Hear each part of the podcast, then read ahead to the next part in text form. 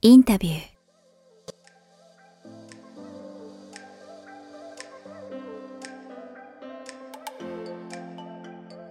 こんにちは、堀真奈です。インタビュー。この番組は YouTube と Podcast 各プラットフォームにてお届けしています。YouTube のチャンネル登録、Podcast の各番組のフォロー、皆様よろしくお願いいたします。そして早川さん、今回もよろしくお願いいたします。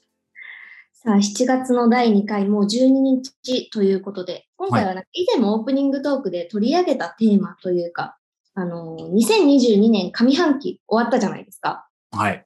だから改めてこう、早川さんの2022年上半期のベストバイをここで区切りとして聞きたいなと思うんですけれども。なんかありますか？ベストバイですか？ああ、でも今すぐ出てくるのはですね、目の前にあるんですけど、はい。あの目の前にあるけど見せられないっていうなかなかあのもどかしいんですけど、あの配置的に。えっ、と、スピーカーとアンプですね。ね、すっかりそれこそこの Bluetooth とかにね、な慣れて、えースマホで飛ばしてとかさ、まあ、まあ若い人も多くの人がそうでしょうし、僕もそうなんですけど、それこそね、あの、石平さん、小説家の石平さんがやっぱすごいオーディオが詳しいので、まあ以前ね、オーディオのイベントなんかもご一緒させていただいてるんですけど、ご自宅も行った時とかももう何百万いかない。まあそう、あるじゃん。そういうすごい、はいはいはい。えーオー。ディオ機器、レコードもスピーカーも含めて。で、はいそれをあのご自宅でやっぱりレコードとか聞かせていただいた時に、あ、これは違うわと。そんなに違うんですね。いや、違う。全然違う。っていうか、俺もそんな詳しくないし、普段別に全然、ほら、究極的にはお音楽そのものが良ければ、うん。あの、音質もちろん違っててもいいや、今でも思ってるんだけど、ちょっとあれは違うなというふうに思って、で、ただやっぱりそのね、お金はもちろんだけど、やっぱり基本的に大きな音、ね、はい。出さないととかさ、スペースがないとっていうところだから、僕の部屋そんなに広くないので、とか、あと、あの、マンションなのでね、なんかその辺も考えたりとかで、まあ今じゃないなと、こうずっと思ってたんですけど、ふと、何ヶ月 ?1 ヶ月くらい前かな。えーある映画を見、ご想像にお任せしますが、えー 石平さんの大人の放課後ラジオを見てる方のわかるかもしれないですけど、あるですね、映画を見てですね、仕事で見たんですけど、あまりにちょっとがっかりでですね、がっかりというかですね、ちょっと腑に落ちずにですね、いう意味で送り弱ですね。はないるほど。はい。そしてすごく、うん心がむしゃくしゃしてですね、その日具合悪くなったんですけど、そんなあのぐらいになったんですけど、でも、なんかもう、あこの気分を落ち着けたいということで、たまたま雑誌見たときに、はい。まあ結構、まあ男子が読むの多いのかなこう、モノ系雑誌みたいな、モノマガジンとか、モノななんとかみたいなので、ほら、オーディオ特集とかさあ、あ、ありますね。でもピンキリで、もう安く簡単に揃えられるみたいので、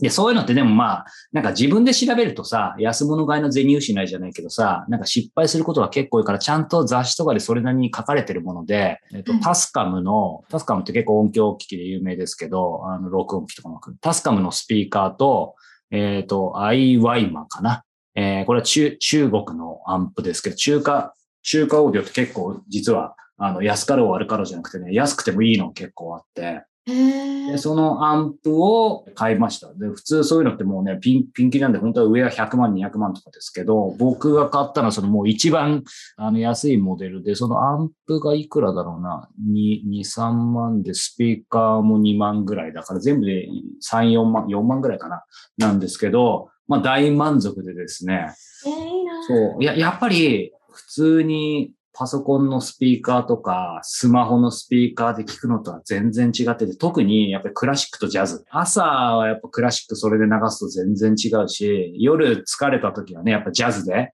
はい。あの、僕はスタンゲッツとか好きなんですけど、そういうのもかけるとやっぱ最高だから、あと、まあ、うんお休み前のね、クラシックとかもいいですよね。っていう感じで聞いてると、やっぱ全然違う。特にあの、ジャズはシャリシャリなるね。あの、うんシャンシャンシャンってスインスイングするというか、なんかその辺も僕もそんな詳しくないですけど、ややっぱりあれはスマホじゃ出ないな、みたいな。そう。なので、やっぱり、そのね、4万ぐらい高いと見るか安いと見るかですけど、まあ、あの、ちょっと心病んでた僕としてはですね。そう、それでかなり満足して、調子に乗ってですね、あの、まだ来てないんですけど、ついにあの、まあ、マランツって結構オーディオでまた有名なメーカーなんですけど、まあ、それもまた高いのは何十万するんですけど、マランツの、やっぱり CD プレイヤーも、へえ。ちょっと買って、まだそれ人気商品で、まだ買ったけど入ってこないんですけど、なので、やっぱりこのなんか Bluetooth とかスマホで聴ける時代にあえてその有線とかきちんとステレオはいスピーカーで、さらにその CD プレイヤーとかで聞くっていうのはちょっといいなと思って。そうで、で、はい。なんかそう、しかも、あの別にスマホの Bluetooth でもいいんだけど、結構なんか、なんか音楽通の人とかおすすめしてるもんって、まあそういう意味では本当はレコードがいいんでしょうけど、ああのーまあ、そこまではまだ揃えられないので、C、CD で聞きたいの結構あるんですよ。あと、Spotify とか Apple Music とかに入ってないの結構あるんですよ。この人、ほら、マナさん音楽詳しいだけど、どんな、あの、同じ、例えば月の光でも誰が演奏してるか全然違うじゃないでか。ますすね、本当に。はい別にそんな詳しくもないし、こだわってたわけじゃないんだけど、でも、いろんな人が勧めてた、この人の月の光聞いてみたいとかあるじゃないですかあ。ります、あります。でそうすると意外となかったりするんですよ。つまり、あの、サブスク、音楽サブスクだと。そうすると結局 CD になっちゃって、みたいなやってで、その CD を一回パソコンで取り込んで、Spotify とか Apple Music に同期ってめんどくさいじゃないですか。確かに、めんどくさい。そう。だからもうそう考えたら、あ、これ CD プレイヤーやっぱあった方がいいなと思って。そうそうそう。いいな。だって、早川さんお仕事の時よく音楽聴くっておっしゃってましたし、そうそう、そうなんですよ。雰囲気にね、そうそうスピーカーとかあったら、またいい感じのお部屋になれますね。いいな。そうなんです。え、マナさんはどんな感じで聞いてるんですか？私は、あの、私2022年上半期とか言いながら最近買ったちょっと贅沢なものの紹介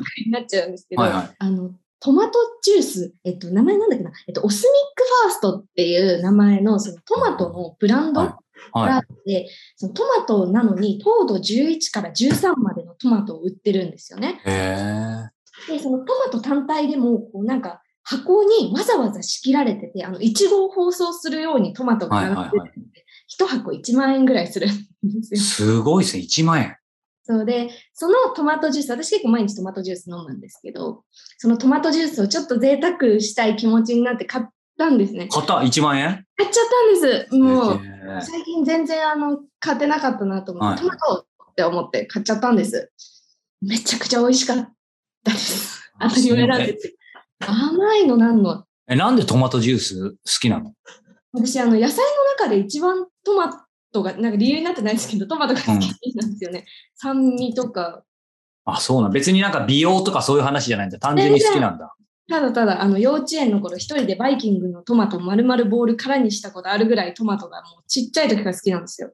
あ、そうなんだ。いつからかな、毎朝トマトジュースを飲むのは習慣になってて、うんうんうん。でちょっといいの飲んでみたいな、みたいに思って、あの、トマトジュース、僕普段飲まないんですけど、でも今の話聞いてて思ったのが、確かレストランで、えっ、と、麻生っていうところが代官山にあってですね、そこのトマトジュースも確か高級で、だったんですけど、昔飲んだらやっぱめちゃめちゃ美味しくて、まあなん、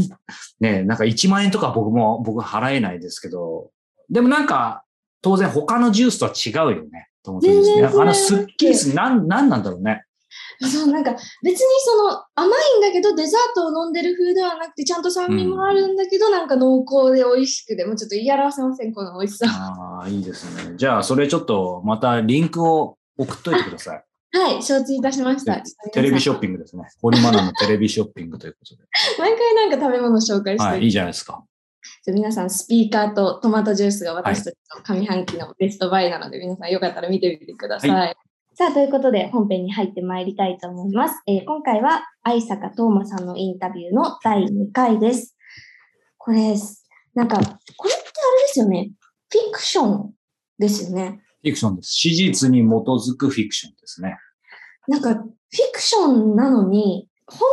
あった歴史小説を読んでるよりも身近に感じてよりリアルに感じる部分っていうのがすごくあって、なんかこう、最初はこうきっと私たちと同じような、こう、むしろもっと幼い純粋なちっちゃい子が、こう戦争っていうものの環境に行くことによって、こう何人を殺したっていうふうにスコアをこう自慢するようになったり、で、その戦争の後もこう自分にはそれだけしか残ってないっていうふうになってしまったり、なんかすごく短さっていうのを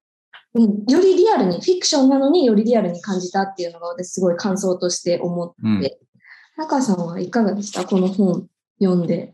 そうですね。でも、まあ本当マナさんおっしゃったようにね、まあこの歴史小説っていう意味では、まあ以前ね、あの、海藤健さんにもお話伺った時に森鴎外の話もありましたけど、やっぱりその歴史小説って結構難しいところがあって、史実に基づくフィクションなんで、まずそのれ歴史とか世界自体はもう決まってる。動かせない。その中で、こうね、キャラクターはまあフィクションで基本的に作っていくっていうところで、そこのバランスをどう取るかとか、あんまバランス取りすぎるとね、あの中途半端で面白くないしっていうところだと思うので、やっぱり僕が素晴らしいなと思ったのはですね、やっぱり今話にもあったように、まずそのリアリティっていうのが、あの、やっぱり体験していない世代、僕も愛坂さんも体験してないはずなのに、どうしてあそこまでね、あの、かけたかっていうところで、まあ実際インタビューの中でも聞いていますけど、あの、戦争に関しては、ね、やっぱその資料を読み込むこと。もともとね、あの、論文を書くのが得意で、やっぱりその資料を読み込む、学術、えー、本なんかも結構読んでいたことで、その資料を読み込む力が多分ものすごい方だと思うんですよね。プラス、やっぱりそれだけじゃなくて、実体験をね、あのおじい様から戦争体験を聞いていたっていうことで、その辺をやっぱりすごく、え、実際聞いてることと資料を読み込むって、その二重のね、あの取材をしていることでこれほどまでにあの深いところまで書けたのかなっていうのは、うん、思います。で、その一方でね、戦争という重いテーマの中で、えー、ね、あの、この出てくる、まあ、あの、戦争とジェンダーっていうテーマもありますけど、それも堅苦しくなく、やっぱり女性がみんな生き生きとね、はい、まあ、いろいろこのもう非常事態の中でも書かれてますし、賛否、ね、あることを承知で、まあ、チャレンジしたようにおっしゃってましたけど、やっぱりその、いかにポップに書くか、うん、えー、ね、色鮮やかに、えー、女性たちを書いていくかっていうところの、その、なんだろう、いい意味でのギャップ話はまあものすごいね、まあ本当に独ソ戦のところのすごく重い話なんですけども、みんな女性がポップに書かれてて際立っていたので、やっぱりそのギャップが、あの素晴らしかったと思いますし、まあそこに相まってね、えー、このフィクションだったはずなのに現実のウクライナ紛争が、まあ、追いつくというかね、あのこともあって、まあ今回はまあ非常に僕としてもなんかこういうパターンは初めてですね。全部こう、時代も、えー、あと元々のその歴史もですし、なんかそういうすべてが、あの、リアルタイムで動く小説っていうのは、まあ、ままさにこれが小説かなっていうのはちょっと思いましたけど。なんか、愛坂さんもインタビュー中に、こう、エンタメ性とリアルのこう、ジレンマみたいなところも、そうだね。話の中でおっしゃってたので、ぜひそういうところも注目しながらインタビュー聞いていただければと思います。はい、それでは、愛坂東馬さんのインタビュー第2回をお聞きください。今、改めて、そうか、なんか僕の中で勝手にもう1年以上ね、本当出版されてからですけど、はい、ままだ全然今日の時点でも半年ちょっとだと思いますけど、はい、改めて、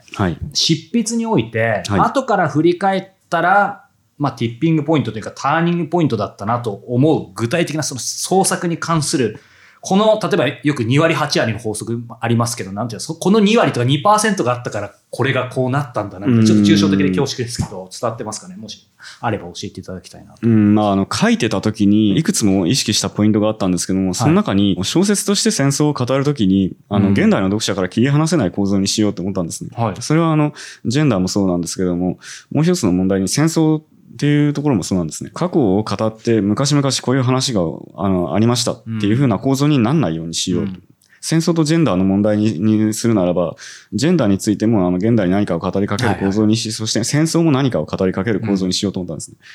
うん、では、その、あの、独ソ戦を現代のあの日本人に提示する意味は何かって考えたときに、うん、今も続いていく何かっていうものをあの戦争で提示しなければならなかった。はいそれがウクライナだったんですね、僕にとっては。うん、2014年にあのクリミア半島のあの併合がありまして、ドンバス紛争、まああれも実態としては内戦というよりは、うん、あのロシアの介入戦争でしたけども、あの、あれがあった、外交的にほぼ破綻に等しい関係になったわけですね。うん、で、2020年の段階で意識したかったのは、はい、独ソ戦を通じて勝ち得たそのソ連内部でのロシアとウクライナの友好っていう、で、それはソ連が崩壊してからも実はずっと友好国としての時代の方が長かったんですけども、はい、それを強調していくことによって、ラスト、特にラストについては、ね、はい、あの、それらが、あの、失われていく現代に対しての、ある種の何かメッセージを放ちたい。あの戦争を通じて勝ち取られた、あの、かかろうじて勝ち取られた二国家の友好ですらも今崩れていってるっていうことを言いたかったし、あの、ウクライナとロシアの関係、あの、単純に友好国であったと、いや、もう言い切れない、何とも言い難い関係というのは現在に連綿と続いていくんですよっていうことを言いたかった。それ2014年から2020年までの関係を念頭に言いたかったわけです。はい、ところが、それがあの、うん結果的に、非常にあの、繰り返し引用されるのが、その一番最後のロシア、ウクライナのあの友情は永遠に続くのだろうかっていう一文はものすごく引用されるようになっちゃったんですね。僕は別に戦争を予期したわけじゃないというか、むしろ書いてる時にいきな、いくらなんでも、全面戦争はないだろうけども、あの、2014年からのその友情が破綻していくことを念頭に置いて読者が読んだ時に、あの、戦争の無情さと世の無情さっていうものを感じてほしいというふうに思ってたんです。はいそれがもう今では全然違う意味合いで読まれてしまう。うん、多分、ここであの、現代、戦争というテーマを現代に接続するために、うん、ウクライナのあの、出身のコサックのオリガっていう子を配置して、主要な登場人物として扱おうって決めたことが、執筆当時としては、あの、ストーリーラインとはあまり関係ないところにいる人なんですけども、ただこれをまあ、あの、途方もなく現代的な小説にしてしまったし、まあ、よく言ってたのは最悪の時代で獲得した同時代性っていうふうに言ったんですけど、あの、最悪の形で同時代性を獲得してさせてしまった要因になった、そういうふうに思ってます。ただ、まあ、あの、小説に関してはや、やってよかったんだけど、ただそれがこういう形で、なんとかある種、なんか裏付けのようなものを得てしまうのは本当に悪夢でしかない。うんうんうんまあ、だからこそ寝込んでしまったというのもあると思うし、まあ、さらに言い方あれですけど、まあ、やっぱりね、そのウクライナでさらに多くの人に読まれたっていうのは、まあ、まあ、まあ、複雑ですよね、やっぱり正直。もうこれだけは本当に来てほしくなかった。うん、気象候補になって、あの、予備的な記者会見があったんですけど、ええ、あれってあの、まあ、受賞した人以外使われないんで、あんまり表に出ないんですけど、確かあの時にはもう、もうかなりこれ危険だなと思ってたんで、あの、今、あの、ロシア、ウクライナ関係が大変なことになってますんで、はい、なんとか平和的に解決してほしいと思うんですが、っていうようなことをちらっと言った覚えがあるんですけど、うん、あの時からもうこれはもう、危険かもしれないと思ってました。ただ、この小説を書いた時に根底には、やっぱりその、この小説を通じて現代も繰り返される戦争や、あの、紛争に対する通句に対して、あの、思いを寄せる一つの契機になってほしいっていう考えはあったんですね。それは確か、マグサ・クリスティ賞を取った時のミステリーマガジンの挨拶でも言ってたと思うんですけども、ですから、あの、そういった意味での、あの、小説の働きという意味では、うん、あの、読まれてほしいとは思うんですね。うん、ただ、そのきっかけとして、あの、あの、戦争が起きるんだけはもう絶対に嫌だったので、どう受け止めればいいのかっていう、うん、その後で自分の本が、あの、売れ行きが一時加速したことがあって、はい、まあ、それがまあどうしてもやっぱり嫌だったんですね。あの、だからまあいきなり印税この分に寄付しますっていうふうに言い出したりもしたので、はい、それはもうあのどうしようもなかったから自分なりに決着つけようとしたらそのぐらいしか思いつかなかったっていうことなんですけど。うんうんあの紙版でだと468ページにあのこういう一節があってですね、えー、世界広しといえど、えー、ソ連が唯一前線における女性兵士を生んだ理由が何であったのか、未だ明快な答えは、えー、見つからないがというふうにありますけど、これ、ズバリ、あやすこさん、な、なんだと思います？明確な答えないにしても。いや、まあ、あの、自分の中ではおそらくこれであろうなっていうのはあるんですけども、うんうん、なんかそれ言っちゃうとなんか、あの、スポンとあの、回答が出しちゃうような気がするんで、うんうんうん、あの、読んでいくと、多分複合的に理解できるんじゃないかなと思います。複合的はい。うん、一つのことじゃないんですよ。授業でわーわー言ってる場面でも出てくるんだけど、はい、兵力が不足してたからっていうふうに考えると、うん、あの、説明がつかないわけですね。すね各各国とも兵力不足してたし、ドイツも、じゃあ、前線にいないとおかしくないっていう。はい、その前に建前として出てきた社会主義的な国、うん、あの、男女平等を推進する役割だったのっていうふうに、あの、説明しようとすると、まあ、だいぶ説明がつくんですけども、そうだとすると、戦争が終わった後にこのジェンジェンダーロールが急速に後退したことの理由が説明つかないわけですね。はい、はい、戦争終わったんで、じゃあ前線から戻ってください。あの、戦闘職はなしですっていうふうになったわけですね。で、実際あの女性兵士ってすごい肩身狭い思いをしたわけです。けど、うん、この説明がやっぱりつかない。うん、つまりいろいろな要素があって女性兵士っていうものを生み出したんだけども、うん、その根底には実は、まあ、女性兵士が戦ってるっていう事実を提示することによって、ある種の現象を起こそうとしてたんじゃないのかなというのが僕の思いで、それはまあ、あの、スターリングラードのあたりで、あの、ある意外な人物がストンと、あの、答えに近いことを言ってるんです。なので、その辺読んでいただけるとなんかわかるんじゃないのかなっていう。これでも、やっぱり、まあ、ここに書いてある通りですけど、唯一なんですかね、はい、世界の。あのですね、はい、あの、第二次世界大戦当時で組織的に動員したのは唯一なんですね。あの、うん、ドイツは、あの、末期、あ、ソ連だけなんですね。はいはいはい、で、あのドイツは末期戦で、あの、国民突撃隊という、まあ、あの、素人同然の組織を、はい、あの、実戦投入させまして、うん、で、あの、その最後のところに、あの、パンツァーファウストとかの、あの、粗雑な武器を、あの、手に取って戦った女性たちがいたことはいたんですけども、うん、あれはもう、あの、はっきり言って末期戦、末期戦のめちゃくちゃな状態で投入された人たちでしたし、それですらやっぱりドイツ市民は、あの、まあ、ベルリン陥落とかの本読んでますと、うん、ドイツ市民は、えはい、なんか今まで言ってたことと違わないっていうような、あの、動揺でもって受け止めていたようです。アメリカなんかには、あの、戦闘補助職として、はい、あの、多少軍隊に席を置く人たちはいましたけれども、うん、もっぱら事務仕事が中心で、戦闘訓練なんかやろうものなら軍人から反発されるっていうのが実情であったそうですね。ここから少しですね、えー、もちろんこの、えー、同志少女適用打てと関連するんですけど、やっぱりせっかくなんで、こう小小説家愛坂東馬という本にちょっとだけずらして伺いたいんですけど、はい、愛坂さんいろいろあんまりプロフィール細かく書かれてないんで、あのね、はい、少し謎謎大きい小説家かなと思ってるんですけど、生まれたのは1985年。はい、で、えー、その後、高校1年生の時に、えー、米同時テロがあって、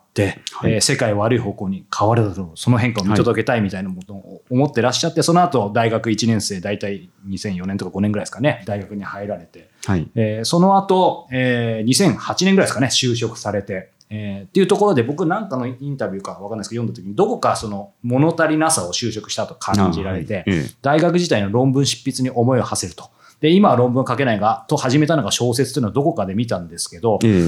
なんか、あ、そうかと思って、腑に落ちつつも、ん？でもなんで論文から小説だったのかなっていう、はい、いわゆる単純に働きながらだったから、はい、なんか時間的な問題だったのかとか、あと、あの、後でその話も伺いたいんですけど、なんか勝手な僕のイメージだと、そのね、あの、お父さんも歴史学者だったり、まあお姉さんもね、いろいろ、どちらかその調査、はい、調査、すいません、この言い方が適切か分かんない。調査一家みたいなイメージがあったんですけど、うん、つまりノンフィクションとかだったらわかるんですけど、フィクションに行くっていうのは、なんかちょっと、ん？分かるようで分かんないぞって感じだったんですけど、このあたりどうだった？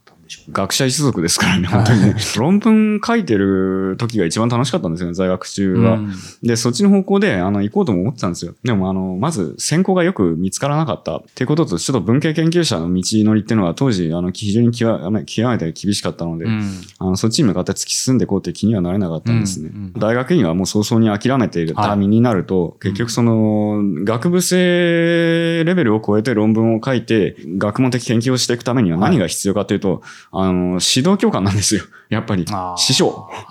これがやっぱり一番必要なんですね。研究者になっていくためには。それやっぱ在野でやるにはちょっと無理がある。時間もないしっていうこともあるんだけど、やっぱり師匠がいない。そういうのなしでも、あの、小説に関しては、あの、いきなり傑作が書けるかどうかは別として、とりあえず書けるんじゃないかなと思ったんですね。だから書けたんですよ、最後まで。あの出来の良し悪しはともかくして。で、そうしたら、やっぱり文章を作るっていう意味で、論文と小説では極めて対照的なところもあるんですけれども、はい、実は共通しているところの方が多いんですね。うん、あの、今まで考えてきた、あの、形になってないものを形にする。で、まだ世の中にないものが作れる。確かに。喜びは。うんだからやっぱり文章を書いてる時の楽しさっていうのは、うん、学部にいて論文書いてる時にも近しい、うん、あるいはそれ以上にもっと楽しく自由に書けるもんだっていうことに気づいたっていう、うん、そういう感じですね。ですから調べて書くっていうのが可能になったのはさらにここ数年ですね。それまで取材とかあんましなかったんで、末尾にあの参考文献が載り始めたのもここ数本で、はい、まあそれがまあいろいろ成果になって出たのがこれっていう、同志少女適用手になったっていう感じです、ね。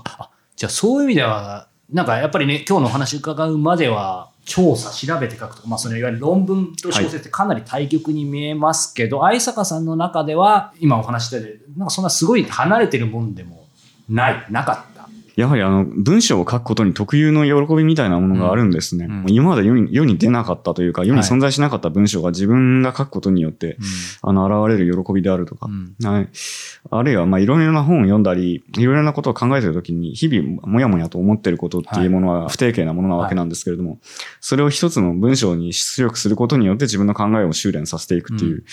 ことであるとか、こういったことっていうのは実は小説でも起きうる。だからその喜びの部分はあの共通していたし、うん、だからいろいろな物事を、あの、一つの、なんていうか、ひとまとめにして、どっかで喋ってたりだとか、はい、ぼんやりと考えていることじゃなくて、うん、あの、最初から最後まで一つの塊にして構造のある、あの文章に出力するっていうところが最も共通しているところ。うんうん、それは確実に論文に鍛えられた力だし、はいはい、あの、論文コンテストとかやってなかったら多分、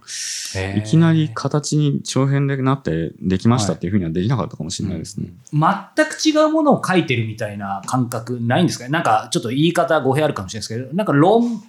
愛坂東馬にとって論文を書いてた頃からの延長線、延長上なんでしょうか？かなり近いと思います、近い。うん、実際は論文書くときに構想をまず序盤で何を提示して、あの問題例は、あのこうで、本論がここで、あの、まあ、帽子を上げて結論でこう持っていくっていうような、あの考え方を必ずするんですけども、それがないとあの論文成立しないので、はいはい、あの、大体小説書くときも、あの、まだこういうふうに歴史に関する小説を書く前であっても、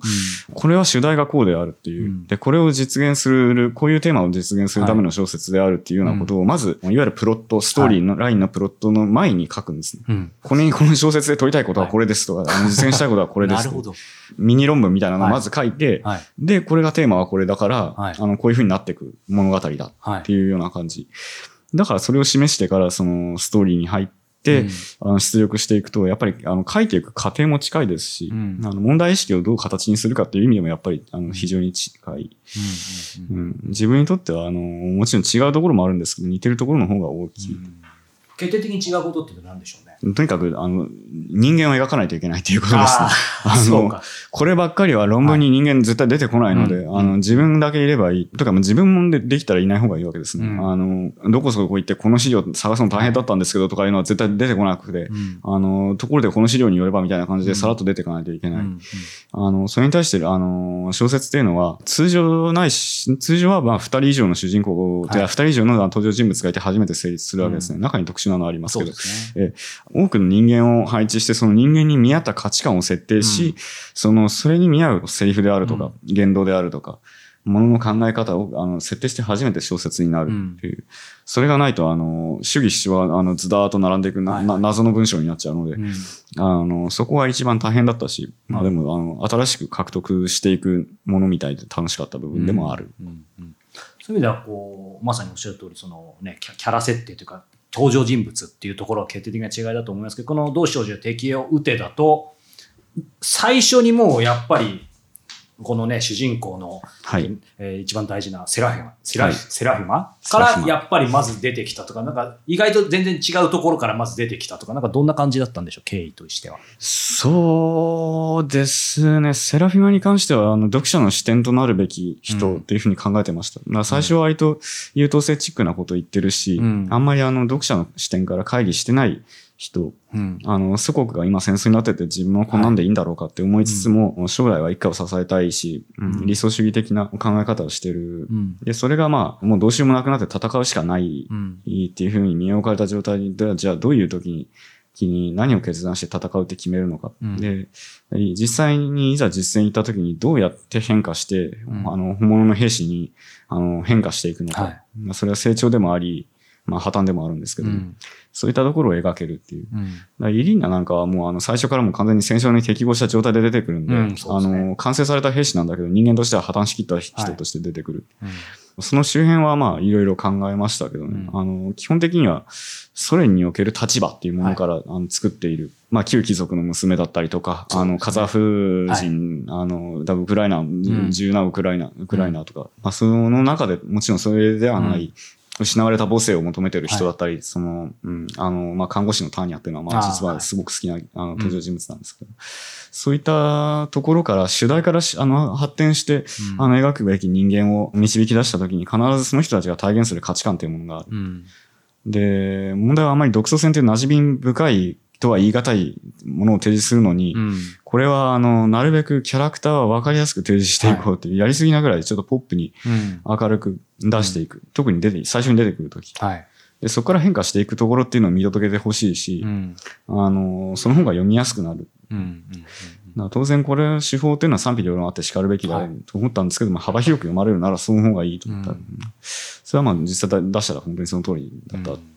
でもなんか個人的にはやっぱタターニャがすごく、うん、あの斬新だったというかな、なんて言うんでしょう。やっぱ戦争っていうと僕も戦争体験者の方の話聞いてると、まあ戦争するか、あの、要は直で関わるか、まあ姿勢の人で普通に関わってないかっていう、そのね、どっちか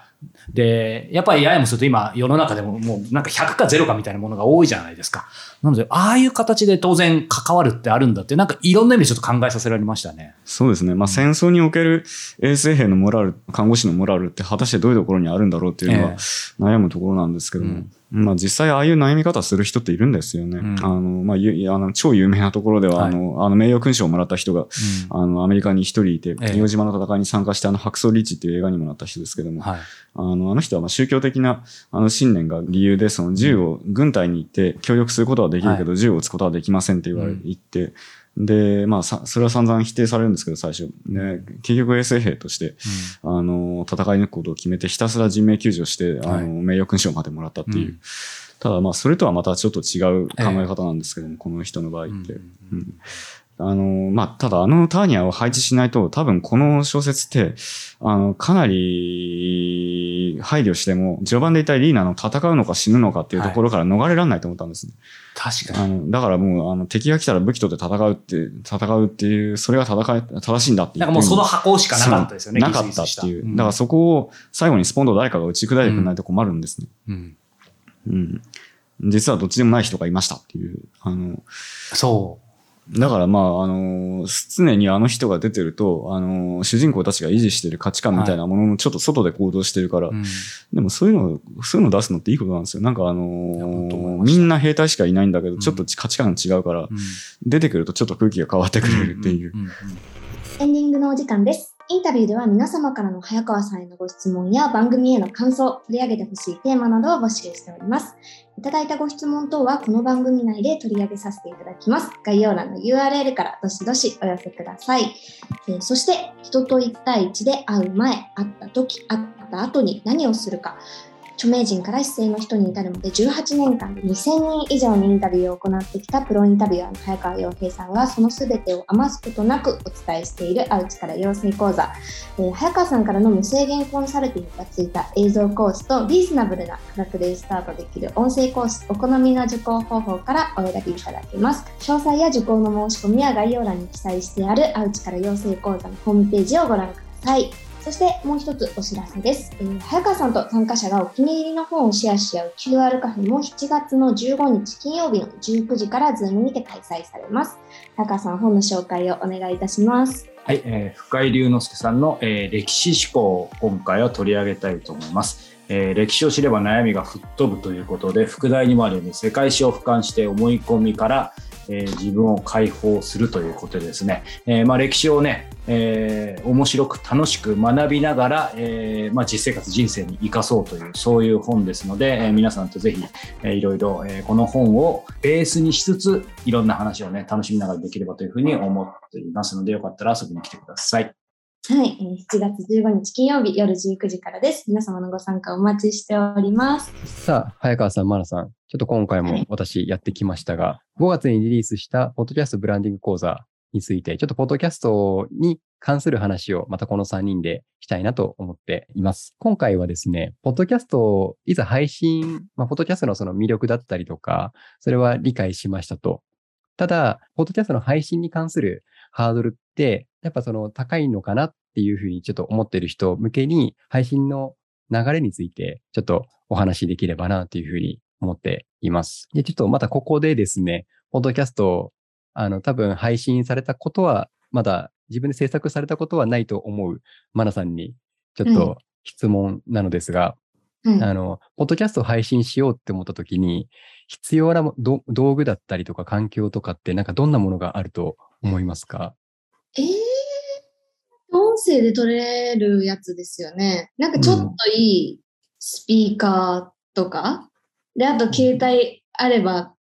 いけるんじゃないかなっていうのを勝手にイメージしてます。ああ、もう素晴らしいですね。さすがです。今、もう本当に皆さんお手持ちのスマートフォン。一昔前だったら、あの、レコーディング、音を記録するために、レコーダーだったりが必要だったんですけど、もう今、あの、スマートフォンで簡単にボイスメモだったりとか、まあ、機能はスマホによって違いはあると思うんですけど、スマホで簡単に音声が録音できます。録音するために、こう、外付けるマイクをさらにスマホと本にくっつけて繋ぐと、さらにいい音で撮れたりとかっていうのはあるんですけど、ただ、まあ、そこまでこだわらなかったとしても、そのスマートフォンだけでも案外音いいんですよ。その自分の喋喋り手の人と、そのスマートフォンの位置が近くあればあるほどいい音が取れるんですけど、なので結構僕も昔やったことあるんですけど、スマートフォンを手に持って、もうマイクとかもつけずに、マイク、スマートフォンを口に近づけて、それで喋るんですよ。マイクもつけないで。へー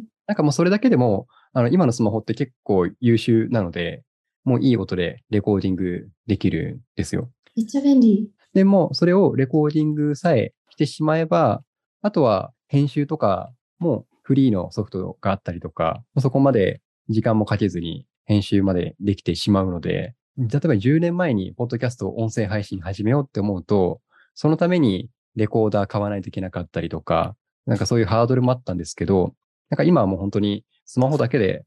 レコーディングできる、なんかとてもいい時代になったなっていうふうに思います。早川さんはその昔、ポッドキャストをご自身で、こう、レコーディングから収録配信からも全部やられていたと思うんですけど、なんか当時はどういうふうに、あの、制作されていましたか？昔は大変でしたね、本当に。今ねうん、君がさらっと言ったようにね、こう、マイクをね、まあ当時スマートフォンもありませんし、いわゆる IC レコーダーを買ってたんですけど、ど、どれがいいのかもそもそもわからないし、さっき君がさらっと言ったように、今ならわかりますけど、マイクをどこに置くかとか、あとうんマイクの性能とか取る環境以前の問題で、自分の口元の高さでできるだけ近くで話せば、そこそこ、まあ特に今の機材だったらいい風に取れるんですよ。でもそんなのことすすら知らないから、割といい機材買ったけど音が悪かったりとか、あのね、すごい反響する場所で撮っちゃってたからどうしようもなかったりとか、あと編集のツールもね、今と違って、まあフリーのものも少なかったですし、まあ仮にフリーとか有料だとしても使い方がものすごい難しかったりとか、うん、で、そもそもね、あの、BGM も今のように豊富に何万曲もなかったので、一曲一曲何千円とかして買ったりとか、あ今だったら YouTube とかね、フリーで使えるものもいっぱいありますけど、でもフリー、フリーで使えるものはすごい少なかったんで、みんな同じ音楽になったらやっぱダサいじゃん。だからその辺も含めて大変でしたし、そもそも、あのね、あの今のように君も含めて手伝ってくれるメンバーがいなかったんで、全部自分でインタビューして、全部自分で編集して、で、やっぱり大抵編集ってね、あの、喋ってる時間の5倍ぐらいかかりますから、うん。あの、音声だとしても、そう、だから、まあその辺を会社員勤めながら、え会社に内緒で朝4時ぐらいに起きていつもやってたことを今でも思い出しますね。だからそのくらい大変でしたね、すべてにおいて。なんでスマホでこう完結するみたいなことはちょっと考えられなかった。じゃあもう今かなり便利になっいや、てる。本当です。覚醒の感ですね。へー本当に。昔に比べるともう本当にまあハードルは下がってきていて、ただやっぱり配信の、その、まあ、いざ作り手側になろうかなって思った時に、やっぱそういうふうに知らないから選ばないとか、選択肢からこうなくなってしまうっていうことが起きてしまうと思うんですよね。こう SNS とかブログとかホームページとか、なんかそういうところはなんとなく皆さんイメージできると思うんですけど、文章を書いたり、あと、ま YouTube だったり、Instagram、TikTok とか今いろいろありますよね。映像に、映像とか写真とかも。多分そこも結構イメージしやすいのかなって思うんですよ。実際やってる人多いですし。で、ポッドキャストのなんか、プレイヤーって結構 少ないのかなとはちょっと、やっぱり思うので、だから、今ちょっとこうやって実際にやられてきた早川さんのお話とか、まだ実際にやったことはないと思うんですけども、でも、マナさんもはいインタビューとかされているじゃないですか。なんかそのインタビューしたものをレコーディング、収録とかってなんかそういうことはされないんですか？あ、全部 Zoom で収録してますねあ。そっかそっか。対面でのインタビューをほとんどししてないので、コロナ禍から。うんだからあんまりこう音声でとかそういうのはやったことがないですね。あなるほど。でもその Zoom にしてもその作ったものを配信はしないの？映像とかで。してますしてます。あの、1時間とかそれぐらい撮って、5分から10分ぐらいにその携帯のアプリで編集して、うんで、その人に渡したり YouTube に流したりとかしてましたね。なるほどね。うん。それ実際まあやってみてね、あの、やっぱりやるのが一番の経験になると思いますけど、なんか良かった部分、あと難しかった部分って挙げるとしたらそれぞれ何がある？もう、編集する上でっていうところだと、さっき5倍の時間かかるっておっしゃってましたけど、構成、どこ構成して、こう、どうやってこう、区切っていこうかっていうのも難しいし、あと映像だからこそ、大げさにリアクションしてしまって、そこカットすると、次になんかうまく繋がんなかったりとかするんですよね。だからそこの部分が結構私は難しくて難題だったかなっていうふうに思います。ありがとうございます。まあ、まさにね、今、あの、マナさん言ってくれたように、あのね、やっぱり YouTube って、まあ、あの、スマホ1台あれば YouTube をね、今簡単に作ることできると思うんですけど、実際、その機材環境をまあ、いろいろ整えて撮影したものの、やっぱり出来上がった映像を見ると、形にはなってるんだけど、まあ、それこそね、プロの YouTuber とは程遠いみたいなさ。で、下手したらやっぱり100分一見にしかずって悪い意味でもなっちゃうから、あのまあ、ブランディングはおろかその逆になってしまうみたいなさ、うん、まして相手やったものだと、これはいいのだろうかみたいな。だから、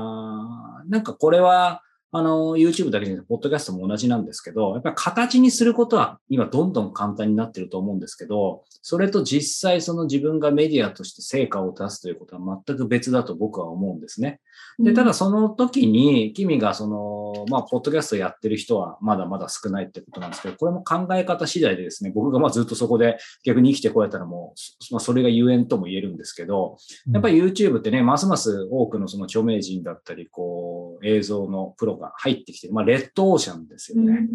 ですけども、まあ、ポッドキャストってね、もちろん最近ちょっとブームってありますけど、マナさん、なんかまだまだ知らないようにですね、完全なブルーオーシャンなんですよ。なので、やっぱりその中でですね、あの、きちんとやった人は、あの、より成果出やすいかなっていうのは僕は思うんですね。なので、まあこれまた次回以降の話になるのかもしれないですけど、やっぱり大事なのは、その形側を作るのも大事ですけど、その、やっぱり中身なんですよね、これは。僕もまだまだあの修行が必要ですけども。そこをえー、集中逆にしやすい。なぜかというと映像よりもハードルが低いから始めたり続ける。さっきの編集も含めてですけど、映像の方が圧倒的に時間、コスト、えー、手間かかるわけで、そこの時間を音声で大幅に、えー、省略して、肝心な一番中身に注力することができるっていうのが僕も今までこういう伝え方もしてこなかったですけど、実はクリエイターとかこれから発信する人にとって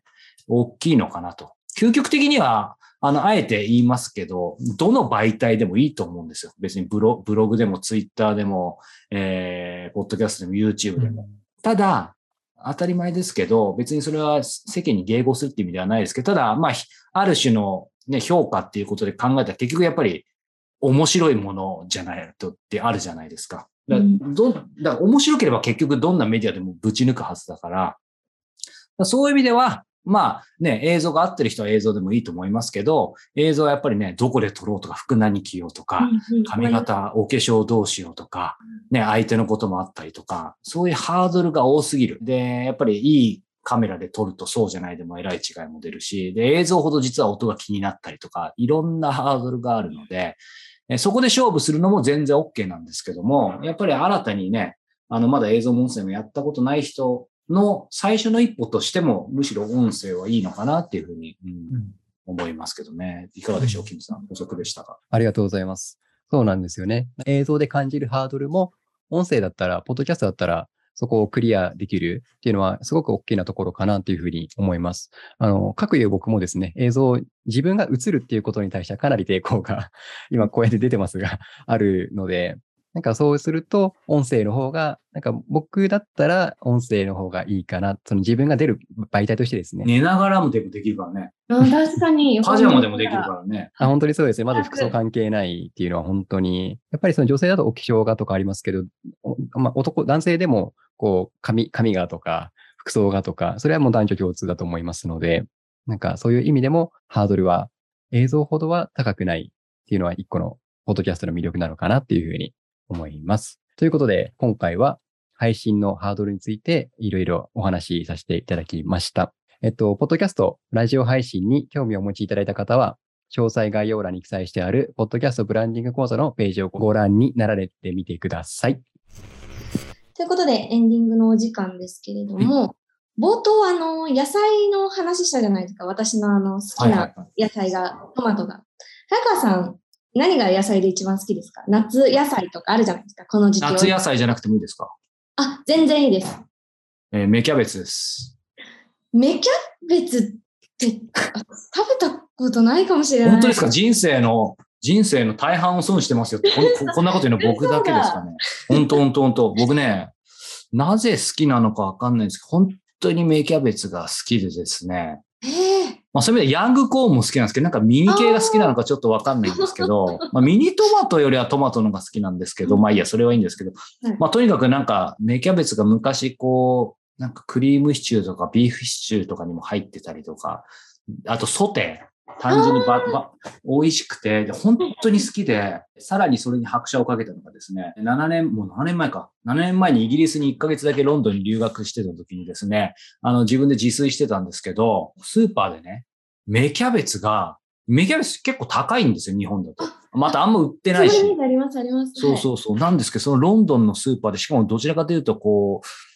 安、安い系のスーパーだったんですけど、芽キャベツがね、芽キャベツがそもそもどういう風になってるか知らないでしょ？全然知らないです。キャベツの仲間類のうん、ちょっとこ言葉で想像するの難しいかもしれないですけど、あの、アス、えっ、ー、と、ブロッコリーの茎あるじゃん。はい。はい。まずそのブロッコリーのあの太いところ。うんうん、うん、それがそのまま伸び、まっすぐ棒のように伸びてると想像してください。はい。はい。はい。そしてその枝葉のように、そのブロッコリーの茎がまた、えー、木の枝に分かれてると想像してください。はい、イメージしました。で、それぞれのところに全部、ダーって芽キャベツが実のようになってるんですよ。えー、えっ、ー、と、ボコボコボコボコそうそうそう。だから、それがスーパーでね、まあ今物価上がっちゃったし、ロンドンもともと物価高いんですけど、それでもそれで2、30個くっついてて、多分、多分500円もしなかったと思うんですよ。お安い。すごい。いやいや、だからもう僕からするともう、芽キャベツバイキングですよ。もう本当に、そう。本当に最高で、で、いつもこう、家帰っても、なんか作るのいろいろめんどくさいから、あの、シェアハウスだったし、もうなんか、カレー、カレー粉かなんか買ったかな？よくわかんないけど、なんか適当に野菜切ってその芽キャベツを炒めてぶち込んで、そう、なんかもう芽キャベツ入ってる何でもうまいから、そのカレーライス食べてました。え、め、一個聞きたいんですけど、あの、芽キャベツってどんな味がするんですか？キャベツがね、凝縮されてるらしいです。多分正しいと思う。正しいと思うよ、この辺。えー、じゃキャベツがすごいぐーっと。俺言葉の仕事しててこれまたディスられそうだ。お前全然なんだよグってって言われそうですけど、まあでもそういうことです。キャベツがもう最大限圧縮凝縮されてる感じ。あの甘みとかが。スーパー行って芽キャベツを見つけたら、早川さんおすすめの芽キャベツだと思って、うん、また食べたくなってきた。なんかもう芽キャベツよだれ出るって俺だけかな。あんま聞いたことないから。いやもう、めず珍しいというか、あの、マニアックというか。いや、だから本当に、まあ、こんなことないですけど、こう、人からお土産もらったことないですけど、お土産で芽キャベツをもらったら、もう本当に嬉しい。今度、早川さんの何かプレゼントをするときは、ぜひお願いします。芽キャベツを献上品として、はい、はい、本当にお願いします。そんなところでまた次回皆様とお目にお目にかかれますことを楽しみにしております。ごきげんよう。さようなら。